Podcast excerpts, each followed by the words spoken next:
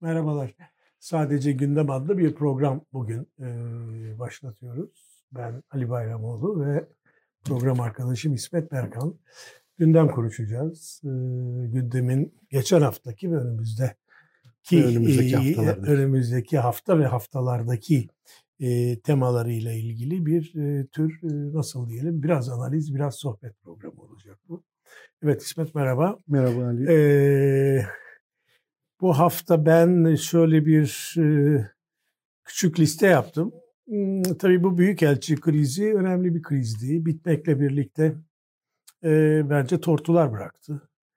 E, tartışılması gereken bir yönü var. İleriye dönük bir yönü de var. Çünkü Avrupa Konseyi 30 Kasım'a kadar Bakanlar Komitesi Türkiye'nin Kavala ile ilgili e, ilgili kararı uygulamadığı takdirde ihlal sürecine sokulacağını söylemişti. Çok uzun bir süre kalmadı zaten. Erdoğan da dün zannediyorum bugün gazetelerde olması lazım. E, oraya da bir ön meydan okuma yaptı. Evet, biz bildiğimizi okuruz dedi. Bildiğimizi okuruz dedi. Tabii bu büyükelçiler krizinin pek çok yönü var. Türkiye'nin iç siyaset açısından anlamı ne? Batı'nın e, Türkiye'ye bakışı ile ilgili bize bir şey söylüyor mu? Konumlanması ile ilgili. E o arada Osman'ın davası, Kavala davası. Bir genel olarak e, bu konuyla başlayalım.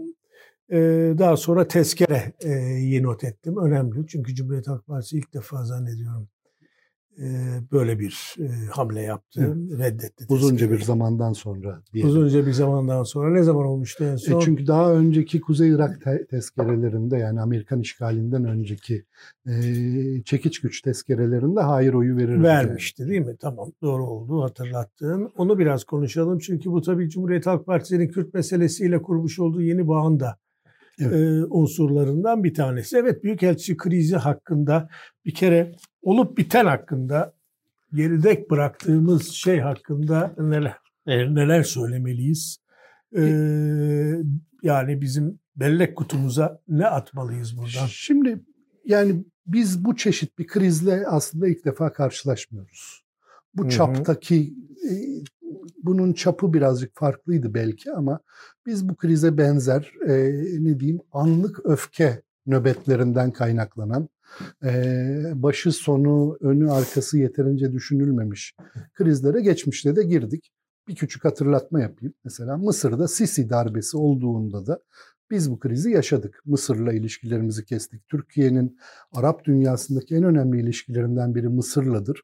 Efendim Enver Sedat'la ilişkiniz olmuş, Hüsnü Mübarek'le ilişkiniz olmuş. Ee, şimdi Sisi ile niye ilişkiniz olmasın? Daha az diktatör değillerdi onlar. Ee, ha Mısır'da demokrasiyi savunmak elbette Türkiye'nin savunması gerekirdi. Ee, orada Müslüman kardeşler iktidarının bu yolla devrilmesi pek hoş bir durum değildi demokrasi açısından. Ama ilişkileri keserek mi Mısır'da demokrasiyi daha iyi korurdunuz? Yoksa ilişkileri sürdürüp bir yandan da Mısır üstünde etkili olmaya çalışarak mı orada demokrasiye dönüşü sağlardınız? Bu konu son derece tartışmalı. Mısır hala demokrasiye dönmüş filan değil. Demokrasinin D'si hala daha yok ortada. Dolayısıyla attığınız taş ürküttüğünüz kurbağaya değmedi filan. Ve o kriz sırasında biz az kalsın Suudi Arabistan'la da ilişkilerimizi kopartıyorduk. Onu son dakikada engelledi bir Dışişleri Bakanı. E şimdi burada da benzer bir şey yani duygulardan kaynaklanan mantıkla yeterince üstünde düşünülmeden alınmış bir karar bu. O 10 büyükelçiyi gönderelim. Peki gönderelim. Gönderdiniz mi? Gönderemediniz. Geri adım atmak zorunda kaldınız. Geri adım attığınızı da gizlemek için işte hayır ben aslında taarruzdayım biz kazandık filan diyorsunuz ama e, sonuçta büyükelçilerin bildirisi son derece çirkin bir bildiri ayrıca. Yani diplomatik gelenekte yeri pek olmayan bir şey. Bir ülkede görevli 10 büyükelçi bir araya gelip e, üniversite öğrencisi gibi ya da üniversite hocası gibi bildiri yazar mı? Dünyada ben pek örneği olduğunu zannetmiyorum bunun. E, buna muhatap olduk. Bildirinin içeriğini haklı bulup bulmamak ayrı bir şey. Ben haklı buluyorum içeriğini ama yapılma biçimi son derece çirkin, çocukça bir şey. E, ama yapıldı. E, Peki bunun bir kalıntısı olacak mı? Kalıntısı olacak tabii. E, ben geçenlerde böyle bir şeyi hatırlatmaya çalıştım birilerine. E, sen de hafızanı zorla. 1997 yılının sonunda e, Lüksemburg'da yapılan Avrupa Birliği zirvesinde Avrupa Birliği genişleme belgesi diye bir belge 2000'li yılları diye bir belge hı hı. kabul edildi. Bu belgede Türkiye tam üye adayları arasında sayılmadı. Sayılmayınca o zaman Başbakan Mesut Yılmaz'dı, beğenmediğimiz Mesut Yılmaz'dı. Mesut Yılmaz dedi ki peki madem öyle biz de Avrupa Birliği ile bütün kurumsal ilişkilerimizi donduruyoruz dedi ve dondurdu. Bunun üstüne Avrupa ile Türkiye arasında inanılmaz bir trafik başladı. Avrupalılar ya yapmayın etmeyin dediler. 1999'da Helsinki zirvesinde Türkiye tam üye aday adayı olarak tescil edildi. O gece o gecede Ecevit e, o kararın e, yazım biçiminden bazı yerlerine itirazları vardı. Ya biz bunu kabul etmeyebiliriz dedi Helsinki zirvesinin sonuçlanacağı gece. Gece yarısı e, Helsinki'den e, Finlandiya Başbakanı ve Avrupa Birliği Yüksek Temsilcisi olan uçağa binip Ankara'ya geldiler. Ecevit'i ikna ettiler. O arada Avrupa Birliği'nin saatleri durduruldu filan. Türkiye'ye neredeyse yalvar yakar oldular diyeyim. Ve Türkiye kabul etti. Benzer bir şey Tayyip Bey yaptı 2004 yılı yaptı, sonunda. Evet, o gece oradaydık. Brüksel, e, Brüksel'de ben bu yazımı beğenmedim dedi. E, uçağımı hazırlayın dönüyorum dedi. Onun üstüne Avrupa Birliği'nin saatleri dolu, e, durduruldu yine. Ben oradaydım o oteldeydim o gece. O trafiği çok iyi izledim. E, sonunda Türkiye evet. kazandı yine. Bugün bir tek kişi telefon etmedi Türkiye'ye. Yani ne yapıyorsunuz bizim elçilerimizi niye gönderiyorsunuz yapmayın buna bir çözüm bulalım denmedi. E, ne Amerika ne Almanya ne başka bir ülke filan. Kim aradı çözümü? Türkiye aradı. Cumhurbaşkanlığı Sözcüsü İbrahim Kalın ve Dışişleri Bakanı Mevlüt Çavuşoğlu telefonun başına geçtiler. Türkiye'deki elçilerle, onları temsilen de Amerikan elçisiyle müzakereler yürüttüler. Müzakerelerin sonunda da işte bu bulunan çözüm çıktı ortaya. Geldi. Ya doğru söylüyorsun. Bu örnekler çok doğru. Buradan iki şey çıkaralım. Yani bir tabii dış politika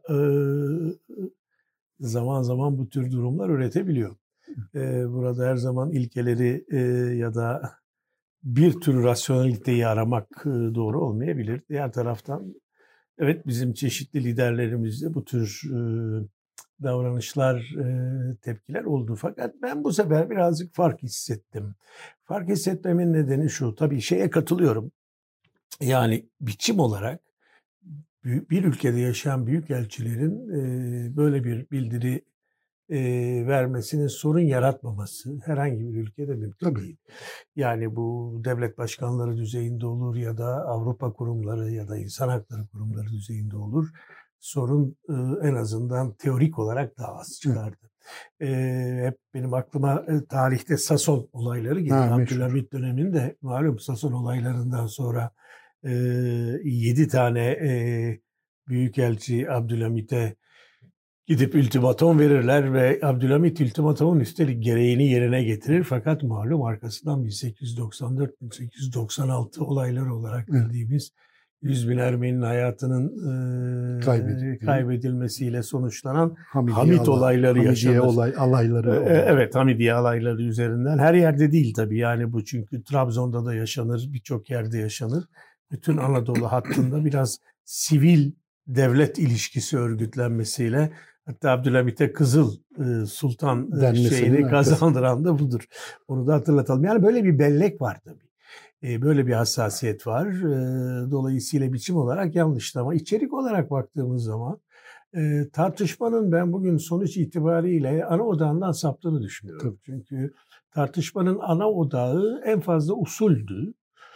Hadi usulü geçtik. İçeriye baktığımız zaman sonuç olarak insan hakları konusunda ee, üstelik Avrupa İnsan Hakları Mahkemesi'nin vermiş olduğu bir karar ve Türkiye'nin de uygulamakla kendi yasalarına göre mükellef olduğu en azından bir karar etrafında bir talebe e, karşı iç işlerine müdahale olarak bir e, yorum üretilmesi bunun çok karşı kutbu ve e, yani çok mantıklı olmayan bir açıklamasıydı. Maalesef bugün gelinen noktada iş hukuk meselesini insan hakları ya da insan hakları sözleşmesine aidiyet imza atmış olma meselesini geride bıraktı.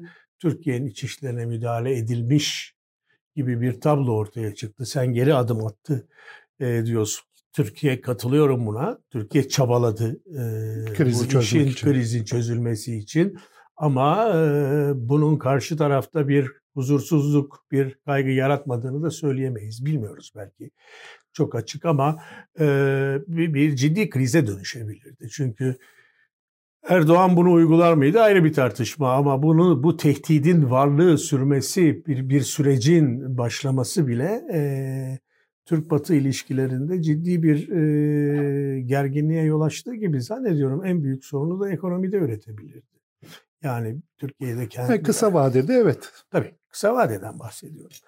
Dolayısıyla karşı tarafın da tercih edeceği ya da ne olursa olsun diyeceği bir kriz değildi ama şunu söylemek lazım. Bu krizi e, kullanan, yükselten e, Erdoğan oldu ve e, bugün geldiğimiz nokta itibariyle ben açıkçası şunu düşünüyorum.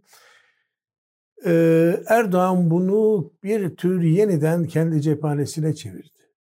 Yani bu dış politikadaki sorunlar üzerinden yaratılan iç gerginlikler ya da dış politikada hiçbir şey yokken kriz yaratarak bunu iç siyasete tahvil etme hallerinin yeni bir modeli ortaya çıktı. Ben ortalama kamuoyu tarafından bunun bir dik durma, batıya meydan okuma, bir kabul edilmez davranış karşısında örnek bir devlet adamı tutumu sunma şeklinde Tayyip Erdoğan'ın lanse ettiği bu bir kesim tarafından, önemli bir kesim tarafından bu şekilde algılandığını zannediyorum. Tabii bir somut bir şey söyleyemem ama bana gelen duygu bu. Dolayısıyla burada bir kez daha biz işte bu mavi matanla ortaya çıkan, İHA'larla, SİHA'larla ortaya çıkan güçlü Türkiye, meydan okuyan Türkiye, dik duran Türkiye hikayesine yeni bir girdi kazanıldığını gördük. Ve tabii en vahimi de zannederim şu, Osman Kavala davası üzerinden baktığımız zaman e, hukuk tartışması bir anda yok oldu. Avrupa İnsan Hakları Mahkemesi kararının ne olduğu, ne dediği, Türkiye'nin bu kararı neden uygulamak zorunda olduğu ya da uygulamayacaksa e, bunun anlamının ne olduğu, işte malum anayasanın 90. maddesinin 5. fırkası Türkiye'nin imzacısı olduğu sözleşmelerin bir iç hukuk gücünde olduğunu söylüyor. Hatta e, artık ceza şey, muhakemeleri usulü kanununda da e, Türk yani yar, yeniden yargılama yetkisi veriyor. Veriyor ve hatta iç hukukla çelişme halinde e, anlaşmanın dikkate Geçerli alınmasına yönelik iştahatlar var. E, böyle olduğu halde bir de tabii Tayyip Erdoğan'ın Kavala e, vurgularını hatırlayalım. Yani mahkum olmamış bir kişi e yine Avrupa İnsan Hakları Sözleşmesi'nde masumiyet karinesi yani hüküm almamış bir kişinin suçlu ilan edilemeyeceği çok açık bir insan hakkı iken bunu doğrudan doğruya Cumhurbaşkanı'nın e, ihlal etmesi, e, mahkemelere telkinde bulunması, daha önce yaşadıklarımız ortada e, Kavala tahliye edildi. O gece e, tekrar başka bir davayla gözaltına alındı. Bunda siyasetin ve siyasi iktidarın dahli bütün bunları dikkate aldığımız zaman asıl mesele buyken iş başka bir yere doğru evet.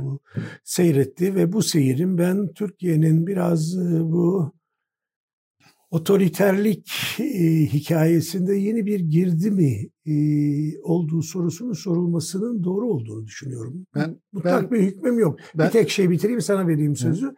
Yani neyse sen söyle sonra söyle. Şimdi ben senin kötümserliğini bu konuda kötümserliğini Gider. anlayışla karşılamakla birlikte buna çok katılmıyorum esasında.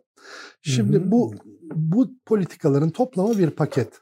Bu paket bize ülkemize e, 2013'te gezi olaylarının hemen sırasında bu paket açılmaya ve oluşturulmaya başlandı. Ama tabii paket esas e, halini e, 15 Temmuz'un hemen ertesinde aldı.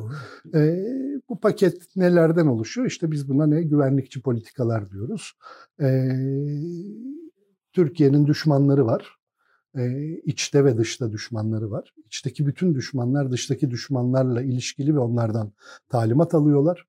E, ve bu düşmanlar Türkiye'ye ve Tayyip Erdoğan'a karşılar. Türkiye eşittir Tayyip Erdoğan iktidarı ve bunlar Tayyip Erdoğan'a karşılar. Paketin özünde bize söylediği bu.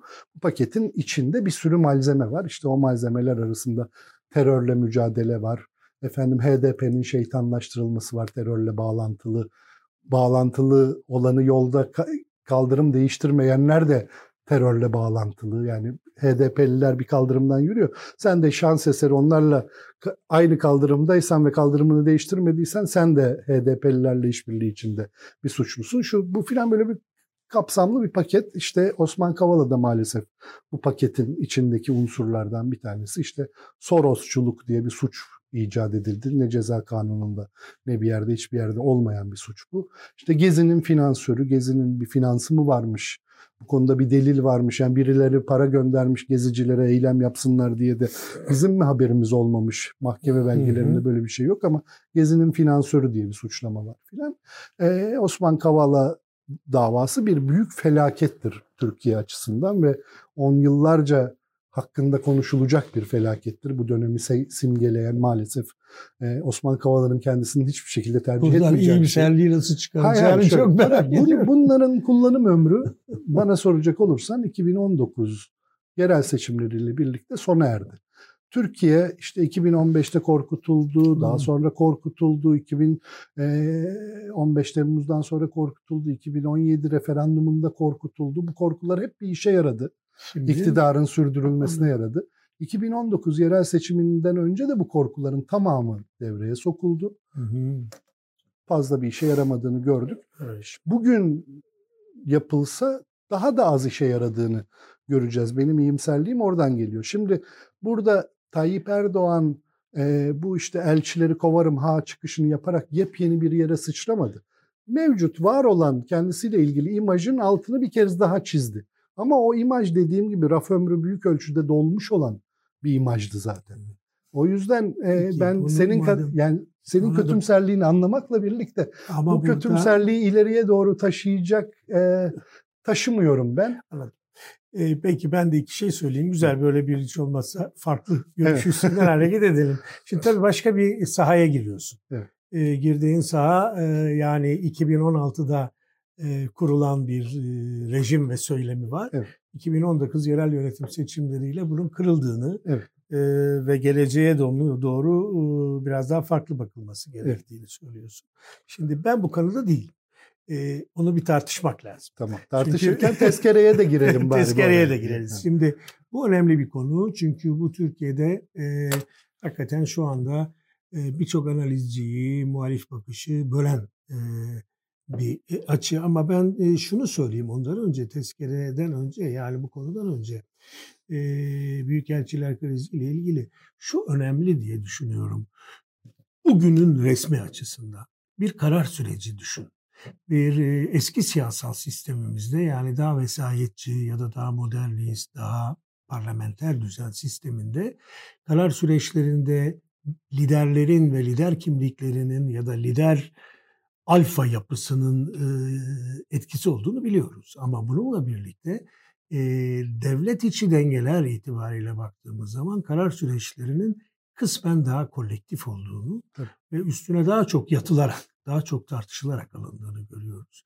Şimdi burada birçok kriz oldu. Yani Türkiye Avrupa Birliği'nin kapısından dönebilirdi dediğin gibi. 2000 e, kaç yılıydı o? 2004 beraber yılı. Brüksel'de 2004'te. E, şimdi burada e, Tayyip Erdoğan'a şahsi davranma eleştirisini getirmek daha zordu. Ama bugün baktığımız zaman şimdi 10 tane büyükelçiyi dışarı atın diyorsunuz. Bunu yapmanın ötesinde bunu söylemek kuvvetli bir laf. Çok. Yani e, bunun yaratmış olduğu eko bütün Avrupa gazetelerini işte ya da e, Amerika gazetelerine baktığınız zaman bir anda Türkiye'nin imajı, yapısıyla ilgili çok daha güçlü bir pekişme hali doğuyor. Burada benim e, dikkatimi çeken konulardan biri Tayyip Erdoğan'ın bunu sabah kalkıp sabah kahvesini içtikten ve haberi duyduktan sonra atarak söylüyorum bunu varsayıyorum. Ani bir işte anlık öfke. tepkiyle, öfkeyle bunu e, bu kararı veriyor olması, hiç kimseye danışılmıyor olması ve bu kararın muhtemel sonuçlarının eğer seyir böyle olsaydı sadece Erdoğan'ı değil e, bütün Türkiye'deki vatandaşları etkileyecek ve demokrasi silsilesinin hiçbir mantığına uymayan, e, kolektif karar alma gereğinin Ki demokrasi de gerekmez kolektif karar Ya şirketlerde de yani patron tek başına bütün kararları alırsa batar o şirket. E işte yani burada bunun ayyuka çıktığı ve tepelerde dolaştığı bir an. Bunların simgesel önemi var diye düşünüyorum İsmet. Nedir bu simgesel önem? Kurumlaşma, şahsileşme dengesinde Tabii. bugünkü mevcut yapıda bir tepeyi daha tanımladı. Bir, bu benim bakışım. İkincisi ben şu kanaatteyim.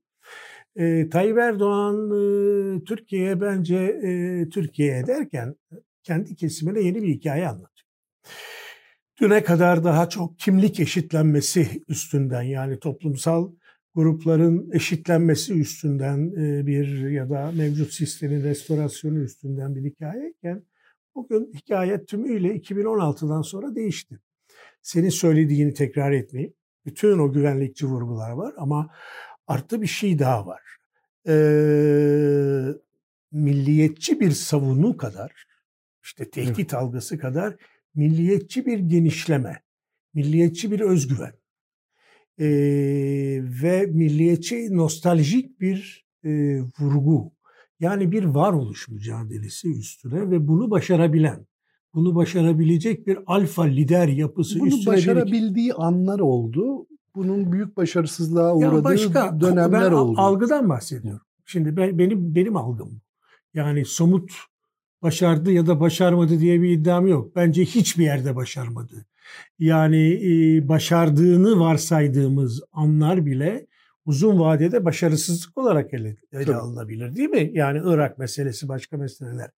Seçmen babında, seçmen bazında, Türkiye'deki duygular bazında baktığımız zaman benim kanaatim odur ki bu Mavi Vatan Projesi, e, bütün e, Suriye sınırının kontrol ediliyor olması, Türkiye'nin Rusya ile ilişkileri, İHA'lar, SİHA'lar hikayesi, bütün bu hikayelerle birlikte bir e, sosyoekonomik unsurların, işte demokratik e, gerilemelerin yanında, karşısında, onların karşı ağırlığı olan bir hikaye var.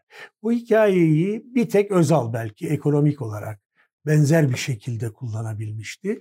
Fakat burada e, başka bir unsur daha görüyoruz. E, devlet içerisinde bir barış var. İttifak e, da denebilir buna. Yani askerin kalan kısmıyla ki askerin ben hala önemli bir unsur olduğunu düşünüyorum. İşte dış işlerinin son çabasına bakıyoruz. Bu olayda onların sayesinde kriz dindi. Yani böyle baktığımız zaman ben e, hala e, muhalefetin 2019'da kazandığı başarının ve siyasi iktidarın gerilemesinin tek başına Türkiye'de bir konjonktür, bir iklim, bir paradigma, bir hikaye değişimine yol açtığından emin değilim. E, tersini de söylemem.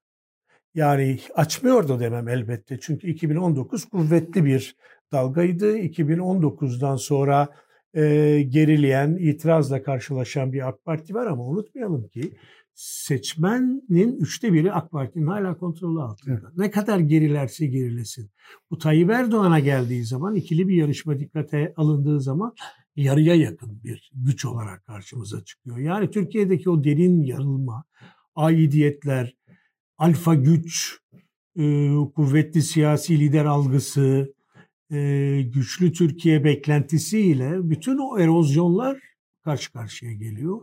Bunlardan şu galebe çaldı demenin ben çok kolay olduğunu düşünmüyorum. Evet. Sen daha iyimsersin.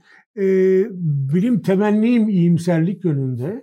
yani e, böyle olması için çok çabalarım, çok arzu ediyorum ama e, diğer hususu da çok hafife almamak gerektiğini ben düşünüyorum. Hiç hiç hiç hafife almamak e, gerektiğini ben de düşünüyorum aynı şekilde. Yani e, Tayyip Erdoğan neresinden bakarsanız bakın 20 yıldır bu ülkeyi yöneten e, herhalde gelmiş geçmiş e, en başarılı siyasetçisi. Çünkü o iktidar atının üstünde 20 yıl boyunca durabil, durabilmek kendi durabilmenin kendisi başlı başına büyük bir hadise. Onun ötesinde yaptığı şeyler de var tabii ki. O, o bakımdan yani hiçbir şekilde küçümsenmemesi gereken her zaman ne dediğine dikkatle bakılması, ne nasıl hareket ettiği dikkatle izlenmesi gereken bir siyasi lider. Bu sadece Türkiye için değil bence bütün dünya için de böyle. Fakat E, yani Tayyip Erdoğan öneminin e, önemi konusunda seninle aynı fikirdeyim. Burada hiçbir tartışılacak bir şey yok. E, fakat şöyle bir şey de var. Yani bir ne diyeyim Tayyip Erdoğan paradoksu diyeceğim belki öyle isimlendirmek gereken bir durum da var. Şimdi e, hemen er, hemen bir şey söyleyeyim mi? E, bu paradoks kelimesini tarihçiler kim için kullanırlar biliyor musun? Kim? Abdülhamit. Abdülhamit paradoksu. Abdülhamit paradoksu. Yani Tabii. hem e, kendi hazırlayan kurtarır, şeyi de kendisi. Evet, hayır hem devleti kurtarır hem milletin canını çıkarır. Yani evet. böyle bir e, şey de var. Evet. evet. Şimdi e, Tayyip Erdoğan paradoksu dediğim şey şu aslında. E, Tayyip Erdoğan e, çok başarılı bir yönetici olarak hepimizin hayatına girdi. Yani İstanbul Belediye Başkanlığı'ndan itibaren e, iyi çalışmayan bir makineyi çalışır hale getirdi İstanbul Belediyesi'nde öyle. Arkasından da tabii başbakan olduktan sonra da devlet makinesinde bayağı bir tıkanıklıklar vardı. 2001 krizi, 1999 depremi bu tıkanıklıkların yani yüzümüze tokat gibi çarptığı zamanlardı. E, o tıkanıklıkları aç, aştığını gördük ve o makineyi tıkır tıkır çalışma, çalıştırmaya başladı hı hı. E, Tayyip Erdoğan. Bu bak başarılı bir yönetici olarak hayatımıza girdi. Hı hı. E, fakat bu yöneticilikte zaman geçirdikçe, eskidikçe diyeyim, e, uzun süre yönetici olarak kaldıkça e, kişisel yönetim az önce senin söylediğin şey giderek ağırlık kazanmaya başladı. Parça parça böyle bu bir günde olmuyor tedrici bir süreç içinde e, kurumlar teker teker e, ortadan kayboluyor. Danışma mekanizmaları teker teker ortadan kayboluyor. E, ve kişisel bir yönetime doğru geçiliyor. Henüz yüzde yüz değil belki ama yüzde yüze de bir hayli yakın öyle söyleyelim. Hep anlatılan şöyle bir örnek vardır. Bu AK Parti'nin kendisinden başlıyor çünkü bu iş. Ee, AK Parti'nin MKYK toplantıları geçmişte saatlerce sabahlara kadar devam edermiş. E, bütün üyeler tek tek konuşurmuş. Tabii. Bakanlar tek tek sorguya çekilirmiş orada. Ve Tayyip Erdoğan toplantının sonuna kadar not tutarmış. En son o konuşurmuş. En evet. başta değil. Şimdi diyorlar ki son 6 yıldır öyle olmuyor. İlk konuşan o oluyor. Bazen birileri konuşacak olduğunda Kesinlikle. da onu susturuyor, e, ona cevap veriyor, savunmada kalıyor filan. Dolayısıyla yani orada MKYK danışması ortadan kalkmış durumda bir kere. Yani partinin görüşleri ne kadar Tayyip Erdoğan'a kadar ulaşıyor bu son derece şüpheli. Ulaştıranlar da böyle bayağı onu süsleyerek şekerlere şekerlerle kaplayarak filan söylüyorlar herhalde. E, arkadan kurumlar gitmeye başladı. Şimdi bakın geçen hafta 10 gün önce bundan e, Merkez Bankamız ortadan kayboldu. Hı hı geçen hafta yani 21'ine kadar Merkez Bankamız kör topal vardı. Neden vardı? İşte Merkez Bankası Başkanı'nı Mart ayında değiştirmişti Cumhurbaşkanı ama yeni gelen başkan faizi düşürmekle görevli olduğu halde 8 ay boyunca faizi indirmeye cesaret edememişti. Çünkü kurumu hayır bunu yaparsak yanlış olur diyordu. E, dolar alır başını gider diyordu. Bizim önce döviz rezervimizi tamamlamamız lazım e, enflasyonu düşürmemiz lazım. Ondan sonra faizi indirebiliriz diyordu. Fakat e, Mer e, Merkez Bankası Başkanı'nı açık açık tehdit etti Cumhurbaşkanı birkaç kez. E, sonunda Merkez Bankası kurumu da teslim oldu ve Cumhurbaşkanı'nın istediği şekilde 2 puanlık faiz indirimini yaptı. Dolar bugün 9 lira 53 kuruş. Bu sabah öyleydi.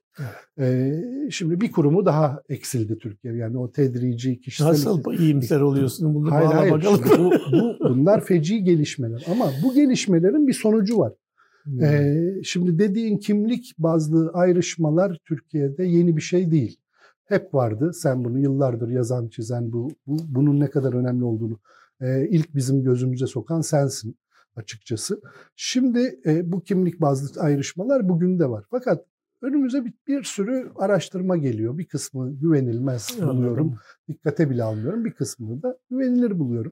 Ee, şimdi bu benim kendi çapımda güvenilir bulduğum araştırmaların ki bunun için de bazı AK Parti için yapılmış araştırmalar da var. Ee, bazı ortak yönleri var. Bir tanesi şu. Hiçbir şart altında Tayyip Erdoğan'a oy vermem diyenlerin oranının %50'nin bir hayli üzerine çıkmış olması. Şimdi bu enteresan bir şey. Çünkü Tayyip Erdoğan bazlı bölünmemiz, yarılmamızda Tayyip Erdoğan artık kazançlı değil, kazançlı hanede değil, kaybeden tarafta gözüküyor. Bu önemli bir şey. Yani simge, anlıyorum, anlıyorum. E, bu oya dönüşür mü bilmiyorum ama bu önemli tabii. bir belirti. Bir bu. İkincisi e, 2019 yerel seçiminden beri diyeceğim. Arada birkaç istisnai durum oldu ama e, biz çok değişik bir durum görüyoruz Tayyip Erdoğan'ın siyasetinde, gündelik siyasetinde. Tayyip Erdoğan hep savunmada. İktidar kanadı hep savunmada. Yani gündemi belirleyen taraf değil artık iktidar tarafı. Gündem büyük ölçüde iktidarın dışında belirleniyor. Bazen muhalefet belirliyor, bazen sosyal medya belirliyor. Onlar da o gündemin arkasından koşuyorlar ve ona cevap yetiştirmekle meşguller. Bu savunma hali çok yepyeni bir durum bizim için. Yani Tayyip Erdoğan 2002'nin Kasım ayından beri Türkiye'nin gündemini kontrol eden, evet. Türkiye'nin ne tartışacağını söyleyen, o tartışmanın parametrelerini belirleyen insandı. Bugün öyle değil. İşte 128 milyar dolar nereye gitti tartıştık, onu tartıştık, bunu tartıştık. Bunların hiçbiri Tayyip Erdoğan'ın açtığı tartışmalar değildi. Tayyip Erdoğan'ın savunma pozisyonunda girdiği tartışmalardı. Şimdi işte siyasal cinayetler vesaireler tartışıyoruz. E, dün pek hoş olmayan şeyler yaşandı. Onlarda da Tayyip Erdoğan yine savunmada.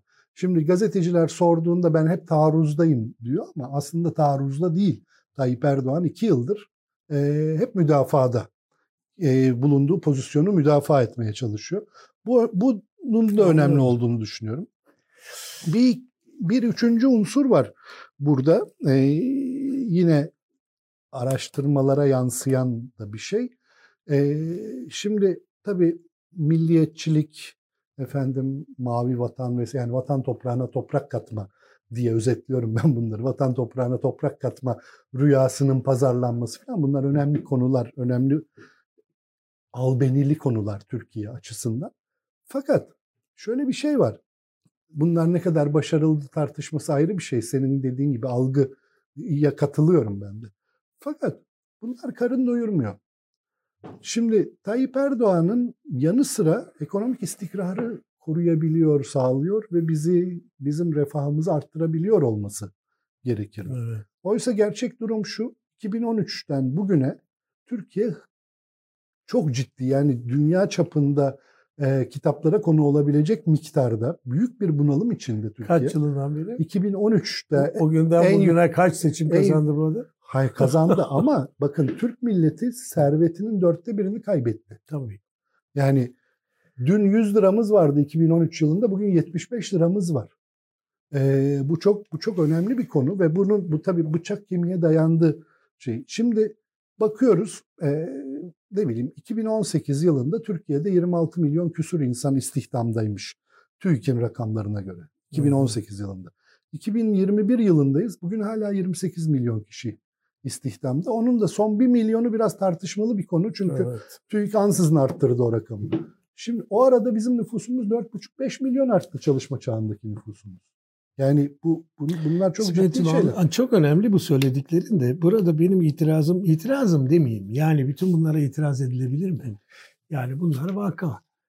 Karşımızda olan şeyler. Ama buradan bir e, siyasi analiz yapmak ve sonuca varmak konusunda çok emin değilim. Bazen istediğimiz şeyle, arzu ettiğimiz şeyle söylediğimiz yo, şey arasında yo. paralellik olur. Şimdi bu seninki öyledir anlamına bir eleştiriyle yo, yo, söylemiyorum. Ben...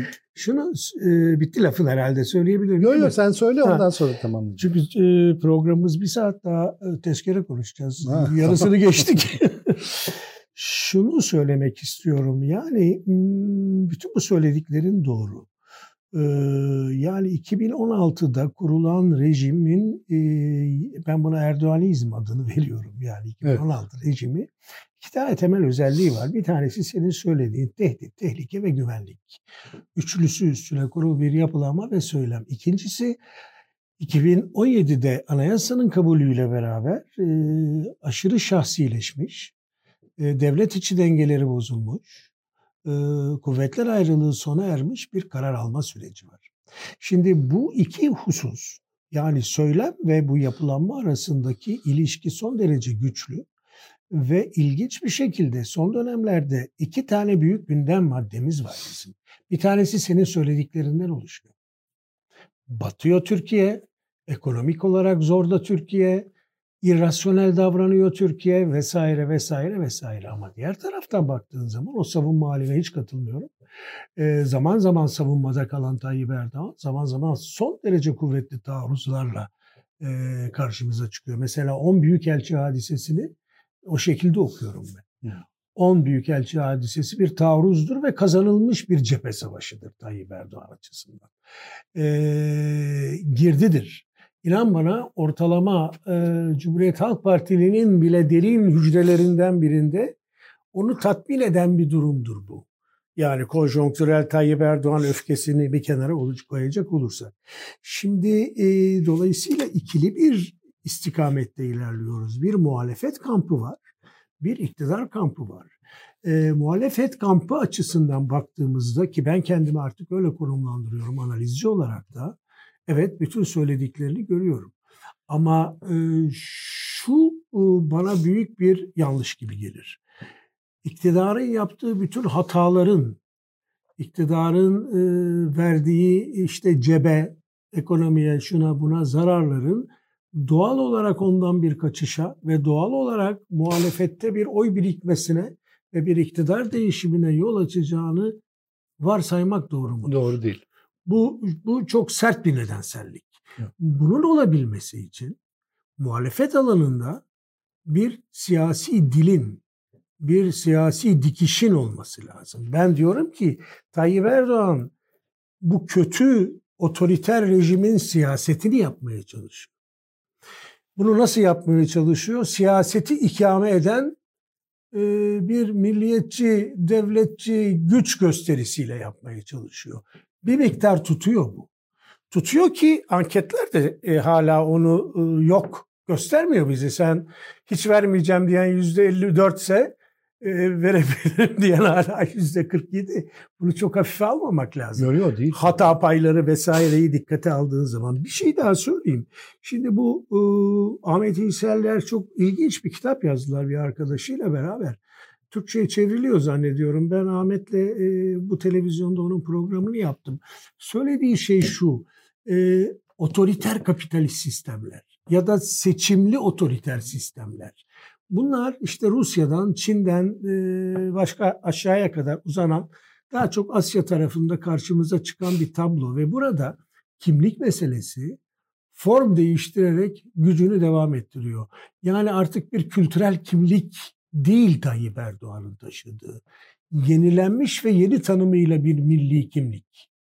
Bu o, milli kimlik yayılmacı boyutlar içeriyor, varoluşsal boyutlar içeriyor. Şimdi Türkiye'nin piyasasında şu var. Biz bireysel çıkarlarımıza göre ya da demokratik algımıza göre e, bir seçmen davranışından bulunacağız. Yoksa e, siyasi kültürün ve bu söylediğim unsurların içerdiği bir davranıştan bulunacağız. Bunu bilmiyoruz. Yani bunu bildiğimizi söyleyemeyiz. Şunu söyleyebiliriz. Bir ölçüde biliyoruz aslında. Ya işte evet yani e, bence pek pek emin olma. Yani bir, bir grup seni gibi düşünüyor. Yani hatta bu gruba benim en büyük eleştirim şu. E, siyaset, eleştirel siyaset iktidara gelmez. Tam onu söyleyeceğim. Mutlaka siyasetin e, önerisel, kurucu siyaset olması lazım. Tayyip Erdoğan yeni bir şey kuruyor kendine göre. Kötü. Beğenmiyoruz ama kuruyor. Karşı tarafta henüz bir kurgu yok. Belki bu tezkere Kürt meselesi konusu sen tamam. onu da son söyle. Bir, bir kısa bir şey söyle. ondan sonra ha, kısa bir buraya şey gelelim. Bu sana iyi oldu çünkü temel olarak ben bu bu konunun birçok yeri e, böyle e, yardığını, evet. farklı düşünceler Doğru. ürettiğini biliyorum. Şimdi, Onun için iyi oldu konuştuğumuz. Sana katıldığımı, son son söylediklerinin tamamına katıldığımı söyleyerek e, biraz önce yo yo yo biraz önce yarım kalan şeyimi söyleyeyim. Şimdi benim Erdoğan paradoksu dediğim şey tam da bu. Şimdi Tayyip Erdoğan kendini imha etmek için normal şartlarda kendi kendini imha etmek için gereken ne varsa hatta zaman zaman fazlasını bu on elçi meselesinde falan olduğu gibi fazlasını yapıyor. Fakat Sana mes- göre. Mesele Kendisine ki, göre muhtemelen öyle değil. Yok bence kendisi de hata olarak değerlendirdiği için 3-4 gün içinde ikna oldu ve e, bu zayıf uzlaşmaya razı oldu. Şimdi 26 Kasım'ı ben merakla bekliyorum açıkçası. Yani Osman Kavala'nın duruşması 30, var. 30 Kasım, 26, 26 Kasım'da Osman Kavala'nın duruşmasını gerçekten merakla bekliyorum ve bir bir sürpriz Olabilir. olma ihtimalini de bir hayli yüksek görüyorum inşallah da diyorum. Şimdi dediğim gibi kendini imha etmek için yapılması gereken her şeyi üç aşağı beş yukarı yapıyor ama kimse kendi kendine durduk yerde imha olmaz. Hele siyasette hiç böyle bir şey olmaz. Yani karşısında mutlaka bir şey olması lazım. O şey nedir? Bunu bilmiyoruz hala. Yani o şey bir kere böyle bir karmaşık bulutsu bir yapı. Ee, neye itiraz ettiği hakkında hepimizin bir bilgisi var tabii ki. Ee, o, o bulutsu yapının itirazlarını biliyoruz biz. Tamam ama tek başına itirazla bir şey olmuyor. Yerine senin de dediğin gibi kurucu bir şey söylemek, yeni bir şey söylemek, e, bu ülkeye bir ufuk göstermek gerekiyor. E, ey Türkler ben sizi şuradan alacağım, şuraya götüreceğim. Bunların hiçbiri de hayal değildir diye bir yepyeni en bir hikaye azından ya da gerekiyor. şu meseleyi şöyle çözeceğim. Burada böyle ilerleyeceğim. Şimdi bu hikayeyi bu hikayeyi yazmanın yolu parlamenter sisteme döneceğim demek midir tek başına? Ben bana kalırsa değildir. E, parlamenter sisteme dönüş, anayasa tartışması son derece önemli bir konu ama e, bu sizi iktidara taşımaz tek başına. E, burada da bir çelişki ortaya çıkıyor. Yani bir başka bir de muhalefet paradoksu diye bir şey var. Orada da şu var. Yani bir yandan diyorsunuz ki biz başkanlık sistemine karşıyız ve parlamenter sistemi getireceğiz. Ama bir yandan da bir başkanlık yarışına girmek zorundasınız. Yani bir başkan adayınız olmak zorunda. O başkan adayının bir programı, başkanlık sistemi uyarınca bir programı ol. Ekonomiden eğitime, dış politikadan bilmem teknolojiye, bilime kadar her konuda bir programı olmak zorunda ve o program da kendi içinde bir tutarlılığa, sağlamlığa sahip olmak, bir vizyon içermek zorunda. Öyle yazdık oldu ya ne olacak diye bir program olmamalı o programda. Şimdi bu çelişkiyi nasıl aşacaklar? Bu da muhalefetin büyük bir problemi. Çok. Kimse durduk yerde kendiliğinden seçim kaybedip iktidarı iktidardan aşağıya inmiyor. Sizin onu indirmeniz lazım. Seçimi kazanmanız lazım yani. Seçimi kazanmasının bir yolunu muhalefet bana henüz gösterebilmiş değil. Benim iyimserliğimin bittiği nokta tam orası işte. Tamam işte ama bu, bu çok kritik çünkü e, yani mesela e, Erdoğan'ın Bahçeli ile beraber zaten tehdit ve tehlike ve güvenlik deyince e, genel olarak dışarıdan birileri size saldırır. Siz vatanını korursunuz ya da vatanın topraklarını hak edildiği ya da itibarını hak edildiği yere getirirsiniz. Temel milliyetçi, agresif siyaset budur. Bu da dış politika üstünden yapılır. E, muhalefetin dış politika şu son tezkere hariç. Yani ilk defa Cumhuriyet Halk Partisi e, en azından e, mahcupça da olsa bir şey mahcupça da olsa bir farklı çıkış yaptı. E, bunu ben önemli buluyorum. Hatta bir süre önce e, Kürt sorunu HDP ile çözeriz açıklaması bunlar önemliydi. Belki başka bir programda konuşacağız. Bugün çok vaktimiz olmayacak ona ama e, şunu söyleyeyim bir kere bu dış politik alanda yok şey e, muhalefet. Olmamasının nedeni tek tek siyasi partilerin e, fikrinin olmaması bir yana bir de kendi aralarında örgün bir şey yok. Şimdi bir örnek vereyim sana. Yani mesela İyi Parti. İyi Parti'nin oy oranı kaç anketlerde? 14, 15, 16 bu civarda dolaşıyor. E, saat şeyin kaç? Devanın kaç? Bir buçuk, iki, iki buçuk, üç mü? Iki buçuk, o civarlarda. Üç. Deva'yı örnek alalım. Başkalarını da alabiliriz tabii. Şimdi Deva siyaset öneren bir parti. Evet. Baktığınız sürekli, zaman. Sürekli, sürekli siyaset. bir şey öneriyor yani. Akşener hiçbir şey önermeyen bir Hiç. kadın. Hiçbir şey. Yani nedir Akşener'in cazibesi dediğimiz zaman kur, yani e, kurucu siyasetle ilgisi olmayan bir pozisyon içerisinde. Hatta siyaset karşıtı Akşener'in söylediği şey şu bir araya gelelim. E, Tayyip Erdoğan'ın kötü olduğunu söyleyelim. Ortak bir aday sunalım. Seçimleri kazanalım. Sonra siyasete bakarız. Sonra bakarız. Şimdi bu pozisyon birazcık CHP bundan ayrışmaya çalışıyor. Bu pozisyon muhalefeti belirleyen bir siyasetsiz pozisyon. Şimdi bu siyasetsiz pozisyonla Tayyip Erdoğan'ın ya da Cumhur İttifakı'nın iyi ya da kötü e, bir e, siyasi angajmanı, bir siyasi söylemi arasında da bir yarış olacak. Sadece senin söylediğin hususlarda değil ki o konuda mutlaka olacak. Sonuç olarak ben de pazara gittiğim zaman ne yapacağımı şaşırıyorum. Ee, bazı şeyleri kısmak zorunda kalıyorum sürekli. E, herkes böyle yaşıyorsa bunun tabii oy davranışına bir e, yansıması olacak ama. Öyle, orada hazır bir öfke var, bir kızgınlık var. Onu yönlendirebiliyor musunuz? Yani bir yere kanalize ah, edebiliyor mesele musunuz? Mesele bu. Çünkü şunu da unutmayalım ki Türkiye batıda olduğu gibi e, bireysel çıkarlarla e, ya da refahla e, siyasi davranış arasında korelasyonun hep doğrusal olduğu bir ülke değildir. Değil, Burada değil ama, pek değil çok ama irrasyonelite to- görürüz. Topluluk topluluklar toplu halde e, ekonomik çıkarlarından oldukları için. Şimdi... İsmet bunu çok tartışırız da şimdi bak adam kaç yıldır iktidarda? 20. 20. O gün doğan çocuklar bugün 20 yaşında. Biz bunu bir zamanlar Homeyni için söylerdik. Evet. Yani o rejime doğmuş insanlar. Orta e, kesimler ya da merkez sağ dediğimiz kesim Demirel döneminin merkez sağı değil. Değil tabii canım. Yani müthiş bir e, e, dindar enjeksiyon yapılmış durumda oraya. Bir özgüven enjeksiyonu yapılmış durumda. Daha Türkiye'de sosyoloji, Türkiye'deki siyasal sosyoloji bunu araştırmıyor. Evet, Hep masa başında e, sosyoekonomik olana dönüş analizleri yapılıyor. Benim sorum şu.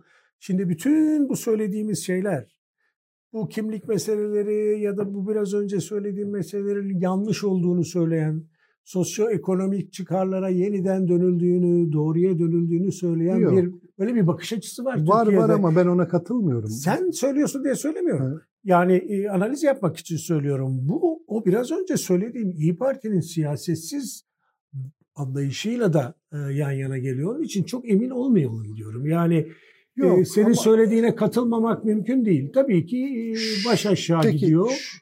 Tezkereye hala giremedik ama. Gelemeyeceğiz şöyle, bugün tezkereye de. Şöyle, Mesela şöyle, bir örnek vereyim şöyle, sana. Ee, en yo, bir ben sana bir şey okudum. soracağım. Sor. Bir şey bir şey soracağım. Şimdi e, eski sağ eski merkez sağ değil Türkiye'deki merkez sağ. Evet doğru. AK Parti dönemine doğdu bir sürüsü bunların filan. Bunların hepsi doğru. Ya bir de tabii Fakat, bütün şey var. Yani dünyanın ve Türkiye'nin değişim hikayesi değişim var. var.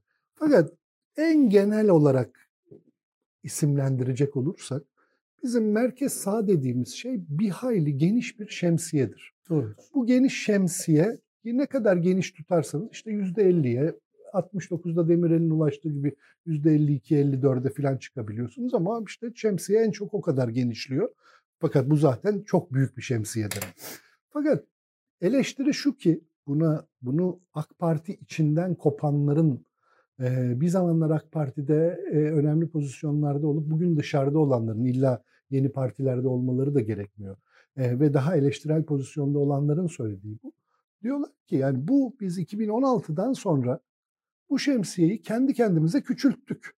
Doğru. Şemsiyenin altındaki bir bazı insanları siz artık bizden değilsiniz dedi. Mesela Kürtleri.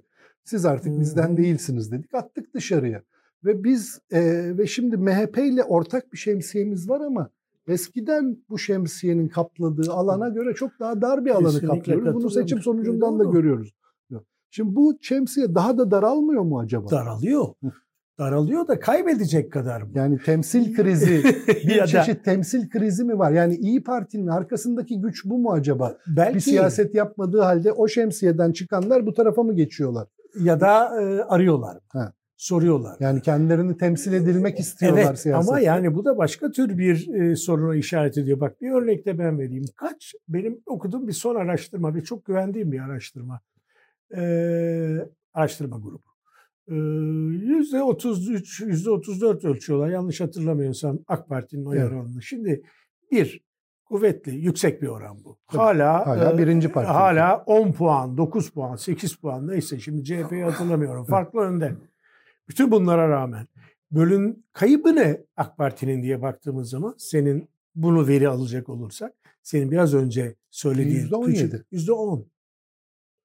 Nasıl yüzde on yedi? Niye? Yüzde 49 küsurattan geliyor 2015 yani, Kasım seçimindeki. E, tamam sen en yüksek zirveyi alıyorsun. E, tabii. Yani öyle alma. Öyle alma. Alacağın şey senin ortalama yüzde 45'tir. Çünkü Peki. E, yani e, ulaştığı seviyeler bunlar. Onlar arızi şeyler.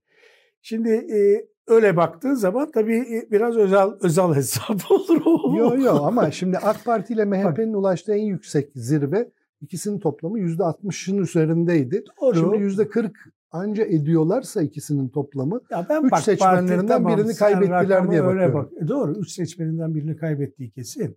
Muhafazakar kesimin %35'ini kontrol ediyor olmak ya da yüzde 35, üçte birini kontrol ediyor olmak hala çok büyük bir güç. Tabii canım. İki, e, şu benim biraz önce söylediğim iktidarın kayıpları muhalefete otomatik olarak giren oylar değil demiştim değil. ya. Evet. Kaç kararsız var? Benim okuduğum o araştırmada yüzde yirmi. Hep yüzde yirmi. Yani. 21 benim 20. Evet. Şimdi bunu biz ne yapıyoruz?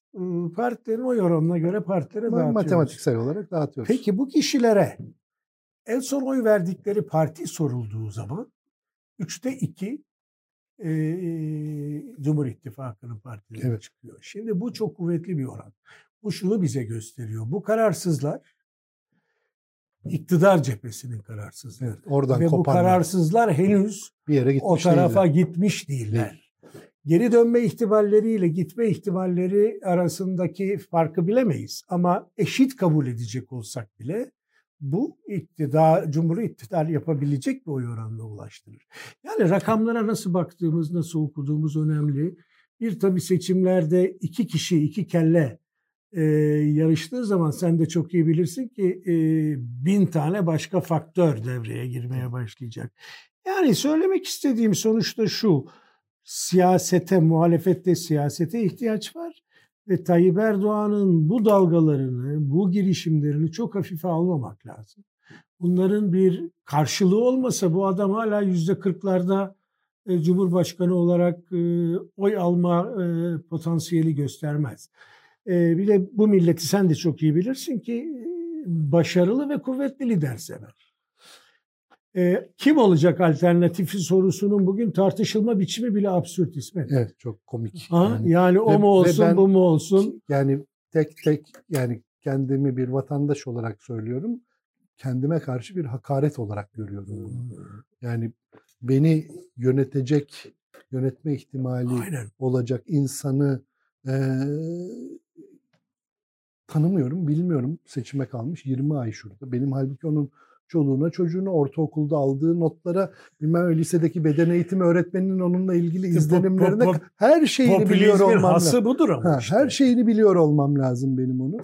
Ee, işte Obama seçilmezden 3 yıl önce bütün Tabii, Amerika hakkında her şeyi biz bile biliyorduk Türkiye'de. Ama demokratik siyasetin yani. temeli budur.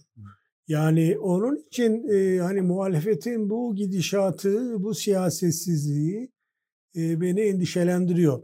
Beş dakikamız kaldı. Tabii tamam. bir sürü konu tezkere, tezkere. Tezkere bağlantılı gireyim. Şimdi demin dedin ki muhalefetin kurucu bir siyaset yapması lazım. Elbette yapması lazım. Burada en önemli unsur da herhalde e, parametrelerini Tayyip Erdoğan'ın ya da iktidarın belirlediği bir siyasetin dışına çıkabilmesi lazım.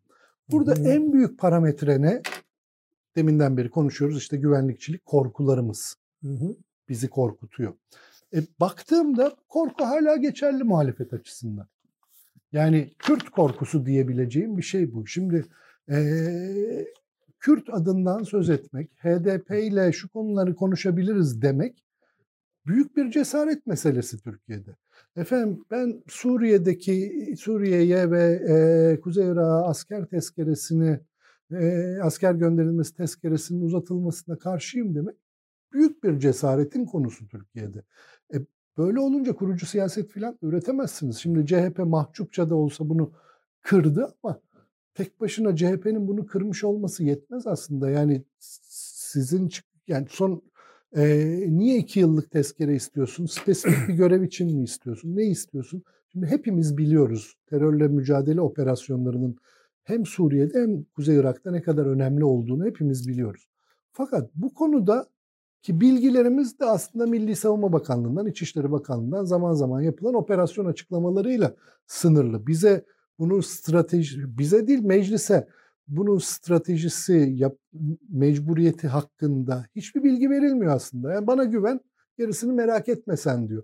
E bu tabii Türkiye açısından hayati bir konu. Bunun bir sürü siyasi implikasyonu da var. E, fakat buna rağmen bize hiçbir bilgi verilmiyor. Bu durum muhalefet açısından aslında gayet meşru bir itiraz noktasıdır. Kardeşim bana bilgi ver, bilgi ver, ben de sana ona göre izin vereyim. Bilgi vermeyeceksen izin de vermiyorum diyebilir rahatlıkla. Fakat bunu temel bir iktidar, bunu temel bir beka konusu haline getiriyor. e, getirdi nitekim. İşte dün Tayyip Erdoğan dedi ki CHP için işte HDP ile işbirlikleri ortaya çıktı dedi. Bugün bir sürü köşe yazısı var bunu aynen bu cümleyi tekrar eden bir sürü yazı var. HDP'nin kuyruğuna takıldı şu oldu bu oldu diye. Ee, şimdi muhalefet açısından temel sorunlardan biri de bu tezkerede de yüzümüze çarpan bu sorun aslında. Ben başka bir parametreyle siyaset yapmak istiyorum ve Türkiye'yi başka bir yere götüreceğim deme cesaretine de henüz sahip değiller. Değiller. Yani evet bu tezkere konusunu iki boyutu olduğunu düşünüyorum. Bir tanesini sen uzun uzun açtın. Katılıyorum. Yani bu e, dış politik alan diyelim. Evet. Genel olarak yani işte Suriye, Irak, e, oradaki Türkiye'nin konumu, Türkiye'nin politikaları, e, Cumhuriyet Halk Partisi'nin bu konuda dediğin gibi e, timit, nasıl derler, e, mahcup, Mahcup. biraz utangaç bir e, belki hayır demesi var ama e, her şeye rağmen Cumhuriyet Halk Partisi'nin mevcut yapısına e, ve bugüne kadar gösterdiği performansı oranla bu konuda ben bunu çok e, keçinin olmadığı yerde, şey koyunun olmadığı yerde keçi Abdurrahman anlamsız Çelebi. bulmuyorum. Bir de tabii diğer bir boyutu olduğunu düşünüyorum. İsmet önümüzdeki program onu vesile olursa konuşuruz. Bir de bunun Kürt meselesiyle alakası var. Evet. Yani CHP'nin Kürt politikasıyla alakası var. Şu ana kadar Cumhuriyet Halk Partisi'nin amiral gemisi olduğu muhalefet alanındaki zaten İyi Parti ona o büyük bir kayık olarak arkasında. İktidarı nasıl e, Kürt temsili olmasın ya da içeride ama dışarıda, dışarıda ama içeride olsun e, siyaseti izliyorsa yani Kürt meselesini siyasi alandan temizleme yolunda bir gidişatı benimsiyorsa bu muhalefette de çok benzer bir E tabii işte odadaki odadaki bir fil Türkiye'deki. gidiyor idi. Şimdi bu tabii çok e, akılcı bir şey değil. Çünkü adamların seçmenleri var. Yüzde on bir, yüzde on iki civarında e, öfkeleri var. E, e, ve onun dışında Türkiye'nin demokratikleşmesi, normalleşmesinin araçlarından bir tanesi Kürt meselesi. En azından son dönemlerde Cumhuriyet Halk Partisi'nin bir en azından Kılıçdaroğlu diyelim ve çevresinin bir arayışı var. Nasıl içeri alırız, nasıl temas kurarız? Bunlardan bir tanesi e, Kürt sorunun varlığını tekrar telaffuz edip çözeceksem bunu HDP ile çözerim demesi tabii diğer taraflarını törpüleyerek söylüyorum.